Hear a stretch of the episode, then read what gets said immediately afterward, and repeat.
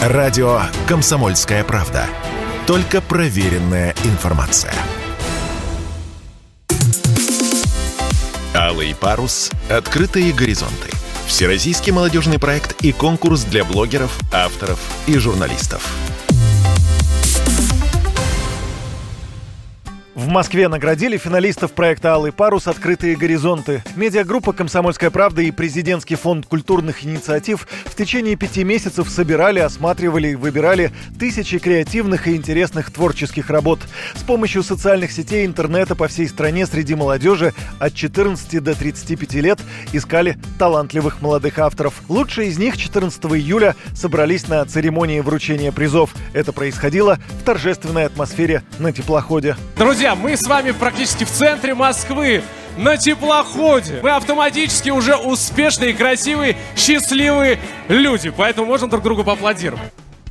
«Алый парус» — легендарный молодежный проект «Комсомолки». Знаменитая страница для старшеклассников и молодежи впервые вышла 24 сентября 1963 года и стала отдельной эпохой журналистики. Основная идея рубрики — решение проблем молодежи. В «Алом парусе» стремились публиковаться самые знаменитые авторы своего времени. Булата Куджава, Чингис Айтматов, Александр Володин, Константин Симонов и многие другие выдающиеся личности. Возродить легендарный проект удалось, заявил во время церемонии награждения первый заместитель генерального директора «Комсомольской правды» Владислав Гемст. Когда мы возрождали этот конкурс, мы думали, откликнется ли молодая аудитория сейчас, в 22 году, на идеи, которые были популярны 60 лет назад. И вы знаете, что мы узнали? Откликнулось. Мы получили полторы тысячи заявок, полторы тысячи произведений, которые будоражат нашу молодежь. Этот конкурс, аудитория этого конкурса составила 20 миллионов человек. Вы можете себе представить, 20 миллионов человек. Наши подкасты, видеоролики, тексты просчитали более миллиона человек.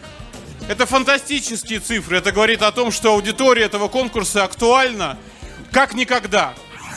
Юные авторы от 14 до 35 лет соревновались в трех номинациях проекта. Литературно-художественный текст, тематический блок и публицистическая журналистика. Каждый из победителей получил статуэтку «Алый парус. Открытые горизонты» и приглашение на один из образовательных заездов молодых деятелей культуры арт-кластера «Таврида-2022» для прохождения обучения и повышения своего мастерства. Одна из победителей проекта – Антонина Липаева из Севастополя.